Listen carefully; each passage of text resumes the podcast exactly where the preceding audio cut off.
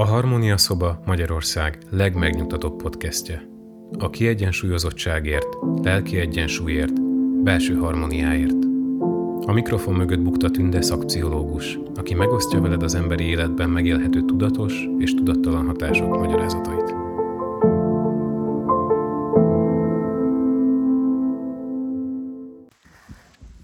Képzeljétek, én itt készítettem nektek ezt a podcastet. Épp a lakótelep engem keresett, mert az autón kb. fél órája nyomta az elviselhetetlen jelzését, csak én az épület másik oldalán lakom, mint a parkoló, és ebből én semmit nem hallottam. Én itt csendetlen ültem, és az autó éppen kiakasztotta a fél lakótelepet este 21 órakor. Elbírjátok képzelni, mennyit értek az autókhoz, de ott termettek hirtelen férfiak, és megoldották a problémát. Azért nevettek rajtam is az autómon kicsit, és én inkább nem olvastam el a kommenteket a lakótelepi. De azért elgondolkoztam azon, hogy lehet, hogy ez is egy hasznos élettechnika, hogy tehetetlennek kell mutatkozni, és már akkor mindenki mást is rá lehet venni arra, hogy aktivitásba lépjen helyetted. Tehát itt az ideje, hogy a szégyenérzetről is készítsek egy podcastet. A szerző szerint szégyenről nem lehet beszélni, és épp ez az, ami a legjobb táptalaj számára. Emiatt imádja a maximalistákat, őket igazán könnyű elhallgattatni. Ha már elég tudatosan koncentrálunk arra, hogy képesek legyünk kimondani, és tudunk beszélni róla, már félig nyert ügyünk van. A szégyen ugyanis nem bírja, ha szavakba öntik. Ha kibeszélik, rögtön sorvadni kezd. Az esendőségünk vállalásának kulcsa, hogy a szégyennel szemben ellenállóbbá válunk. Nem tudunk bátran kiállni, amikor attól rettegünk, hogy ki mit fog gondolni rólunk. A szerző szerint, ha azt mondjuk, hogy nem megy esendőnek lenni, az azt jelenti, hogy állati jól megy a szégyenkezés nekünk.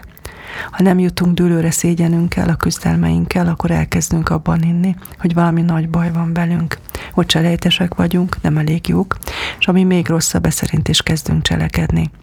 Ha igazán teljes szívvel akarunk élni, akkor esendőnek kell lenni. Az esendőséghez pedig meg kell birkózni a szégyennel. Az elmúlt évtizedben a szerző azt tanulmányozta, hogy hogyan kezdik ki a szégyen a mindennapjainkat, kapcsolatainkat a gyerekeinkkel, vagy a munkai viszonyainkat.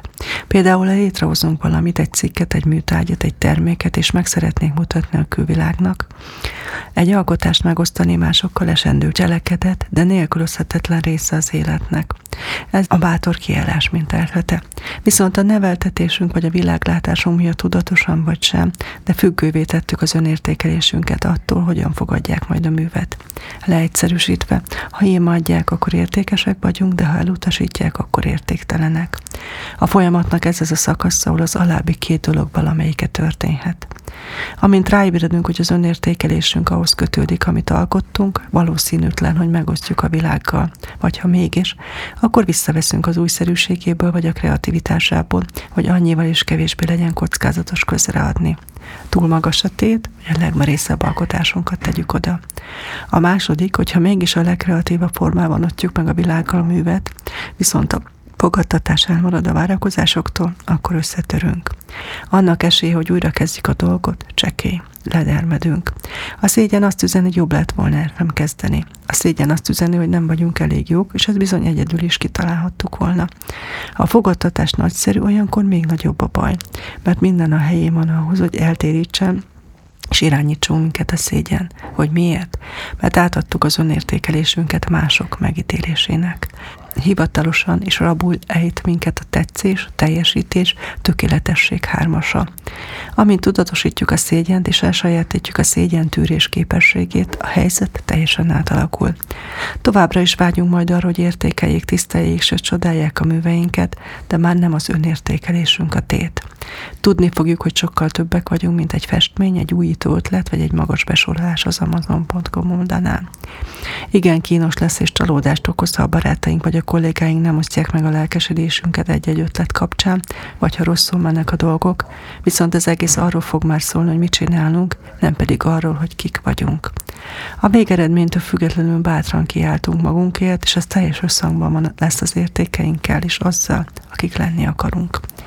Mikor nem az önértékelésünk forog kockán, sokkal nagyobb hajlandóságot mutatunk a bátorságra, arra, hogy megosszuk a tehetségünket a világgal. A szerző családokkal, iskolákkal és szervezetekkel folytatott kutatásaiból is kiderül, hogy a szégyentűrő kultúrákban nyitottabban kérnek, kapnak és hasznosítanak visszajelzéseket az emberek. Ilyen kultúrákban nevelkednek a teljes szívű kitartó emberek, akik tudják, hogy újra neki kell majd futniuk, hogy sikerüljön, amit elterveztek. Ezek az emberek sokkal inkább hajlandóak innovatívan, kreatívan nekiállni a feladatuknak. Az értékesség érzete arra bátorít, hogy esendőek legyünk, nyíltan osszuk meg az alkotásainkat másokkal, és legyünk kitartóak. A szégyen ezzel szemben kicsivé, neheztelővé és félősé tesz. A szégyenre hogy kultúrában a szülők, a vezetők és a hivatalnokok akár tudatosan, akár tudattalanul, de arra bátorítják az embereket, hogy az önbecsülésüket ahhoz rendeljék, amit termelnek. Ennek nyomán a közösségben láthatóan érdektelenség alakul ki, elindul a szóbeszéd, a begyűpösödés, a részlehajlás, ami végül a kreativitás és az innováció teljes alapadásához vezet. Peter Sénen író és előadó szerint az innováció csendes hóhérje a szégyen. Nem mérhető, viszont jelen van. Akárhányszor valaki visszatart egy ötletet, nem ad létfontosságú visszajelzést a főnökének, fél megszólalni egy kliens előtt, abban a szégyen biztosan szerepet játszik. Mélyen belül mindannyian félünk a tévedéstől, attól, hogy lekicsinik a lényünk, hogy kevésnek bizonyulunk, és az a félelem megakadályozza minket olyan kockázatok vállalásában, amelyek nélkül nem vihetjük előbbre a világunkat. Ahhoz, hogy túltegyük magunkat a szégyenen, muszáj megértenünk a saját szégyen szalagjaink, mivel mindig nem lehet rámutatni egy-egy konkrét mozzanatra vagy mások bántalmazásaira. A szégyen van, hogy abból adódik, hogy azokat a régi felvételeket játsszuk újra, amiket még gyermekkorunkban programoztak belénk, vagy egyszerűen kulturális környezetből ragadtak ránk. Robert Hilliker így vélekedik a saját szégyennel való kapcsolatáról. A szégyen két személyes élménynek indult, ám ahogy idősebb lettem, megtanultam teljesen önállóan művelni. Van, hogy bátran belépünk a ringbe, és hogy legnagyobb legyőzendő kritikusunk mi magunk vagyunk. Te is felteszed most a kérdést, hogy mi a szégyen, és miért olyan nehéz beszélni róla. Most elmondom azt a három tételt, amit tudni érdemes a szégyenről. Az első, hogy mindenkinek van. A szégyen univerzális egyik a legősibb emberi érzelmeknek, amiket mind átélünk. Egyedül az olyan emberek nem élnek át szégyent, akik képtelenek az empátiára és az emberi kapcsolatteremtésre. A másik, hogy félünk kibeszélni a szégyent, a harmadik pedig, hogy minél kevesebbet beszélünk róla, a szégyen annál erősebben irányítja az életünket. A szégyen az érzelmi elhatárolódás egyik formája. Mindenre vagyunk bedrótozva pszichológiailag, érzelmileg, értelmileg és spirituálisan, hogy kapcsolatokban, szeretetben és összetartozásban éljünk. A szeretet és összetartozás a kapcsolatteremtés az oka, hogy itt vagyunk, ez a célt és értelmet az életünknek. Az égyen az elzárkozástól való félelem. Attól, hogy valamiért, amit csináltunk, vagy elmulasztottunk, egy eszményben nem teljesítésért, vagy egy cél elhalasztásáért méltatlanok lettünk a kapcsolatra. Nem vagyok elég a szeretethez, összetartozáshoz, kapcsolatokhoz. Engem nem is lehet szeretni, nem tartozom sehová. Ilyen mondatokat vannak a háttérben. A szerző kutatásai alapján következőképp határozza meg a szégyent. A szégyen egy olyan mély, fájdalommal járó érzés vagy élmény, amely során sérültnek hisszük magunkat, és emiatt méltatlannak a szeretetre és összetartozásra. Sokan azt hiszik, hogy a szégyen az olyan embereknek van félretéve, akik kimondathatatlan traumákat éltek át, de ez nem így van. A szégyent mindenki átéli. Talán úgy tűhet megbújik a legsötétebb sarokban, de valójában ott lapul a legismerősebb helyeken is. A szerző kutatásai során 12 kategóriát állított fel, amelyekkel kapcsolatban az emberek szégyent szoktak átélni. Megjelenést és testkép, pénz és munka, anyaság, apaság, család, gyermeknevelés, lelki és testi jólét, függőség, szex, öregedés, vallás, trauma átélése, hátrányos megkülönböztetés vagy megbélyegzés. És itt van néhány válasz, amelyet a kutatásban résztvevők elmondtak. Szégyen, ha megkérdeznek, hogy hány hónapos, mikor nem is vagyok terhes. Szégyen eltitkolni a tényt, hogy még nem álltam talpra. Szégyen az, ha dühös vagyok a gyerekeimre. Szégyen a csőd. Szégyen, ha a főnök lehűjéz a vevő előtt, szégyen, ha nem vesznek be társnak. Szégyen, amikor a férjem elhagy a szomszédért. Szégyen, amikor a feleségem beadja a vállást, és közül, hogy a gyerekeket akarja, de engem nem. Szégyen az ittas vezetés, szégyen a meddőség. Szégyen azt mondogatnom, hogy apám Franciaországban él, miközben börtönben van. Szégyen a netes pornó, a szégyen valójában fáj. Elfogadottságunk egy közösségben és a kapcsolataink fontosság az agyunkban lejátszódó kémiai folyamatokban is tetten érhető. A visszautasítástól és elszigetelődéstől eredő fájdalmunk pedig valódi fájdalom. A National Institute of Mental Health és a Nemzeti Drogfüggőség Kutatóintézet 2011-ben készített tanulmányában Amerikában a kutatók arra mutattak rá, hogy ami az agytevékenységet illeti, a fizikai fájdalomérzet és a közösségi visszautasítás fájdalma ugyanott keletkezik. A neurológia tudománya utólag igazolt, hogy amit mindvégig tudtunk, hogy az érzelmek fájnak és fájdalmat okoznak. És épp olyan gyakran nehezünkre esik meghatározni a fizikai fájdalmat, az érzelmi fájdalmat sem könnyű definiálni. A szégyennel különösen nehéz, mert utálja, hogy csapagba csomagolják. Utálja, aki beszélik. Az egyik egyszerű ok annak, hogy miért olyan nehéz megérteni a szégyent, az, hogy először is szavakat kell találnunk rá. A bűntudatot, a megaláztatást és a szégyen kifejezéseket gyakran szinonimaként használjuk. Az úgynevezett én közléseinkből ered, hogy miként éljük át ezeket az érzelmeket, és hogyan írjuk le magunknak azt, ami velünk történik. Az én közlések vizsgálatát és tisztázását legjobb a szégyen és a bűntudat körül elkezdeni. Abban a szégyenkutatók és a kezelőorvosok nagy része egyetért, hogy a szégyen és a bűntudat úgy különbözik egymástól, ahogy a rossz vagyok és a valami rosszat tettem mondatok. A bűntudat egyenlő azzal, hogy rosszat tettem. A szégyen egyenlő azzal, hogy rossz vagyok. A bűntudat van olyan erős, mint a szégyen, ám még a bűntudatnak pozitív a hatása, a szégyeni destruktív. Sőt, a szerző kutatásaiban azt tapasztalta, hogy a szégyen azt a részünket kezdi ki, ami hinne abban, hogy tudunk változni és javulni. Olyan világban élünk, ahol a legtöbben még mindig azt vallják, hogy a szégyen jó eszköz az emberek fegyelmezésére. Ez nem csak tévedés, ez veszélyes. A szégyen szorosan összefügg a függőséggel, az erőszakkal, az agresszióval, a depresszióval, az evészavarokkal és a bántalmazással. A kutatásokban semmilyen pozitív korrelációt nem tudtak a szégyenhez párosítani, semmilyen adat nem támasztja alá, hogy a szégyen hasznos útmutatás volna a helyes viselkedéshez. Ellenkezőleg nagy valószínűséggel épp szégyen az, amely destruktív, bántó magatartást okoz, nemhogy megoldaná azt. Az emberi természetünk alapja, hogy szeretetre méltónak és összetartozónak akarjuk magunkat érezni. Amikor szégyent élünk át, az érzelmi elzártság mellett gyötrő szükségét érezzük a pozitív önképnek is. Mikor szenvedünk, akár szégyenben, akár csak a szégyen félelmétől, megnő az esélye, hogy önpusztítóan viselkedjünk, és hogy másokat támadjunk, vagy szégyenítsünk meg. És te is megkérdezed, hogy mit tehetünk ellene? A válasz a szégyentűrés. Pontos megjegyezni, hogy a szégyennek ellenállni nem lehetséges. Ameddig törődünk a kapcsolatainkkal, mindig félni fogunk az érzelmi elzártságtól. A szégyen okozta fájdalom mindig is valóságos lesz. A szerző minden kutatás alá támasztotta, hogy azok a férfiak és nők, akik erősen szégyentűrők, négy dologban mindig hasonlítanak. Ezzel Ket a szégyentűrés elemeinek nevezi. A szégyentűrés nem más, mint hogy képessé válunk hitelesen megélni a szégyent, úgy menni át a szégyenélmény túloldalára, hogy megérőzik az értékrendünket, és útközben megerősödik a bátorságunk, együttérzésünk és érzelmi elhivatottságunk. A szégyentűrés lényeg, hogy a szégyentől az empátia felé mozdulunk el, ami egyben a szégyen valódi ellenszere is. Ha meg tudjuk osztani a történetünket valakivel, aki empátiával és megértéssel reagál rá, a szégyennek esélye sincs megmaradni. Az önszeretet is központi fontosságú, de mivel a szégyen egy társadalmi jelenség, hiszen emberek között alakul ki, emberek között is gyógyulhat a legjobban. Az önszeretet pedig azért is kulcsfontosságú, mert ha képesek vagyunk kedvesnek lenni magunkhoz, a szégyen közepette is, jobb eséllyel tudunk majd neki rugaszkodni, kapcsolódni a másikhoz, és átélni az empátiát. Tehát a szégyentűrés négy elem, amely végül mindig a gyógyuláshoz vezet, a következő. Az első a szégyen felismerése és kiváltó okainak megértése.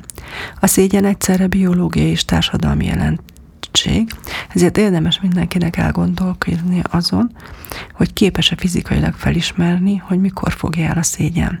Át tud-e vergődni rajta, rá tud-e jönni, milyen üzenetek vagy elvárások váltották ki. A második a kritikus tudatosság gyakorlása. Itt gondoljuk végig, hogy képesek vagyunk-e valóságpróbának alávetni azokat az üzeneteket és elvárásokat, amely a szégyenünket kiváltják. El tudunk-e gondolkozni azok, hogy reálisak-e ezek, teljesíthetőek-e?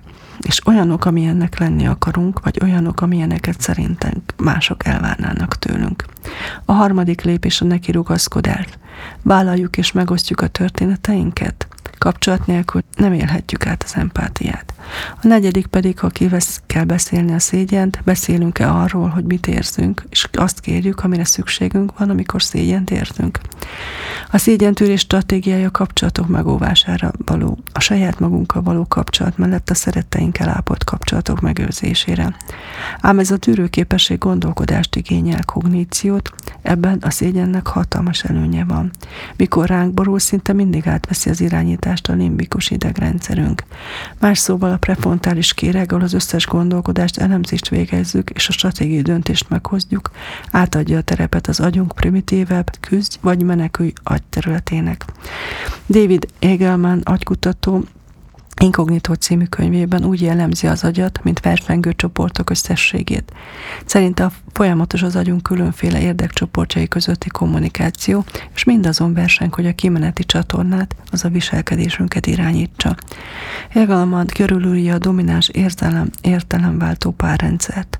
A racionális rendszer foglalkozik a külvilági jelenségek elemzésével, míg az érzelmi rendszer felügyeli a belső állapotot, és azon aggódik, hogy jók-e vagy rosszak a dolgok.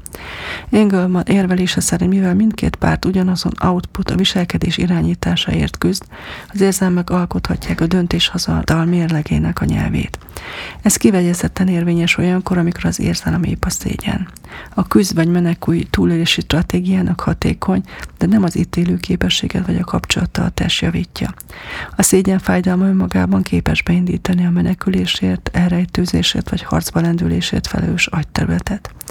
Amikor a kutatás észrevét arról kérdezte a szerző, hogy hogyan reagálnak a szégyenre, mielőtt elkezdtek volna a szégyentűrésen dolgozni, sok ezekhez hasonló visszajelzést kapott. Mikor szégyent érzek, olyasmit csinálok és mondott, amiket rendes körülmények között soha. Néha azt kívánom, bár érezhetnék a többiek is azt a kint, amit én. Egyszerűen mindenkit le akarok ordítani. Kiakadok, amikor szégyellem magam, mintha nem lenne hova fordulnom, nem lenne kihez szólnom. Amikor elszégyellem magam értelmileg és érzelmileg is kikapcsolok, még a családommal is. A szégyentől idegen leszek a világban, ilyenkor elbújok. Dr. Hartling szerint a szégyenre reagálva van köztünk olyan, aki embertől távolodó iránt véve kivonja magát, elrejtőzik, elnényítja magát és titkolózik. Mások emberirányú reakciója a békéltetés és a tetszeni vágyár. Megint mások emberellenes mozgással reagálnak, amikor igyekeznek a hatalmukba keríteni másokat. Agresszívak és megszégyenítéssel küzdenek a szégyen ellen. A legtöbben mindegyik stratégiát alkalmazzuk különböző alkalmakkor, különböző emberekkel és eltérő eredményekkel. Ám ezek a stratégiák mind eltávolítanak minket a másiktól, hiszen arra irányulnak, hogy érzelmileg elzárkozzunk a szégyen fájdalmától. Carl Jung azt állította, nem az vagyok, ami megtörtént velem, az vagyok, amivé válni akarok. A titkolózás a szégyen meleg ágya. Az anonim alkoholisták 12 lépéses programja mögött is egy nagyon komoly tudományos üzenet áll, miszerint csak annyira vagy beteg, amennyire a titkaid betegek. Egy úttörő kutatásban a Texas Egyetem pszichológus professzora James Pennebaker és kollégái megvizsgálták, mi történik, amikor a traumat túlélők konkrétan a nemi erőszak túlélői titokban tartják, amit átéltek. A kutatók azt találták, hogy amikor nem beszélünk egy traumáról és nem avatunk senkit a bizalmunkba, valójában még magánnal a traumatikus eseménynél is többet állt az áldozatnak. Ezzel szemben, akik megosztották a történetüket és az élményeiket, azoknak javult a fizikai egészsége, kevesebbet jártak orvoshoz, és jelentős jelentősen visszaesett a stressz hormon szintjük is. A titkolózásra folytatott kezdeti munkája óta benne békén nagy az írásterápia gyógyító erejének szenteli kutatását. A Gyógyító írás című könyvében azt írja, az 1980-as évek közepe óta egyre több tanulmány koncentrál a gyógyítást elősegítő írásterápiára. Egyre több bizonyítékunk van rá, hogy a traumatikus élményről már elég napi 15-20 percet írni, 3-4 napon keresztül, hogy mérthető változást hozzon a fizikai, és lelki egészségben. Az írás hatással lehet az emberek alvásának minőségére, munkai teljesítményére és a másokkal kialakított kapcsolatakra is. A szégyentűrés egy gyakorlat, és ha írunk a szégyen élményeinkről, az hihetetlenül megerősíti a szégyentűrésünket. Ennek elsajátításához időkkel és bátorságra is szüksége van ahhoz, hogy neki ragaszkodjunk és szavakban öntsük nehéz dolgokat. Ha a podcast hallgatása közben előjött olyan élményed, amitől érdemes lenne megszabadulnod, akkor vedd elő a füzeted, és írj róla magadnak. Van olyan szégyen szalagod, vagy negatív énkifejezésed, amit már megszüntetnél, akkor azt is írd ki magadból. Én Bukta Tünde vagyok, és a Harmónia szobát hallottad. Jövő héten érkezem egy új értékes tartalommal, amely segítséget nyújthat neked abban, hogy harmonikusabb és teljesebb életet élj. Ha tetszett az adás, keres minket Spotify-on, valamint Apple Podcast-en, Facebookon és az Instagramon is.